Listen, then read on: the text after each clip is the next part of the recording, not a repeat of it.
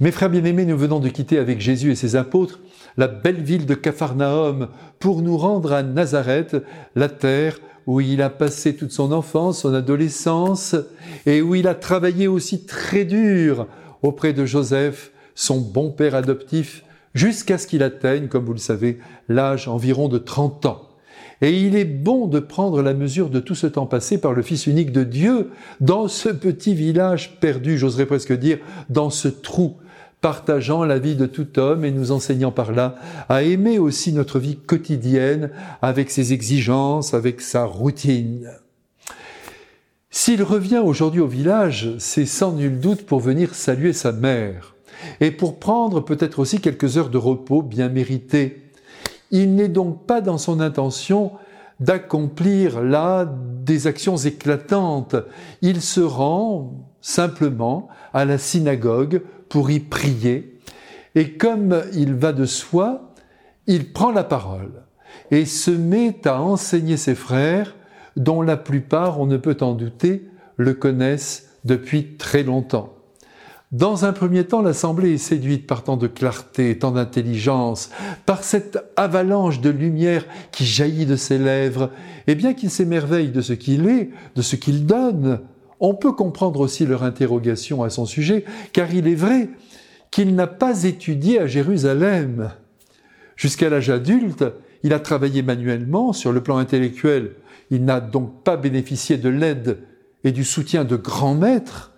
Il a reçu le même bagage que ses coreligionnaires, et c'est l'occasion pour moi d'ailleurs de rappeler que la formation intellectuelle peut évidemment donner à nos esprits une certaine agilité sous la somme d'un savoir acquis, mais cette formation ne donne pas forcément la grâce de toucher les cœurs en les bouleversant. On peut être uni à la source qui est Dieu, on peut le connaître, l'aimer et le faire aimer sans avoir recours à une somme de connaissances.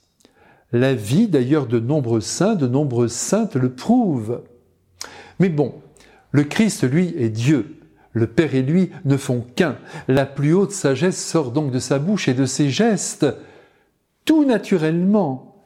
Comprenons donc les habitants de Nazareth qui ne peuvent pas entrer dans le mystère de son identité.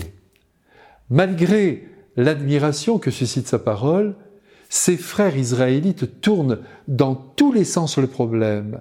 Il parle comme un Dieu, mais il est l'un de nous.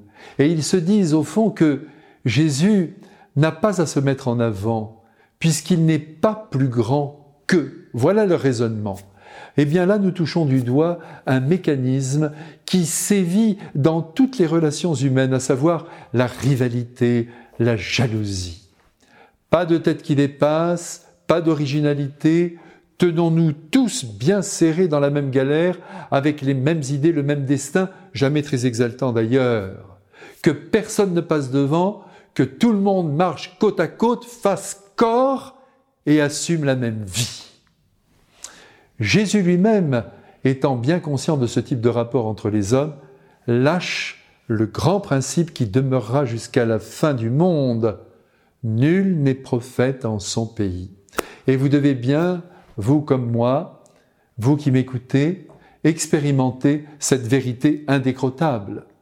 Pourtant, il faut que nous corrigions nos esprits de ce travers qui met en péril des initiatives nouvelles venues du ciel et qui traversent telle ou telle personne qui n'est pas forcément d'ailleurs meilleure qu'une autre.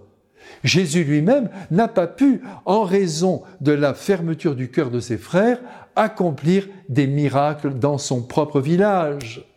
Donc, faisons attention, la lumière peut venir de là où on ne l'attend pas. Eh bien, à présent que Dieu, qui est Père, Fils et Saint-Esprit, nous bénisse et ôte de notre cœur cette satanée rivalité qui détruit tout sur son passage. Amen.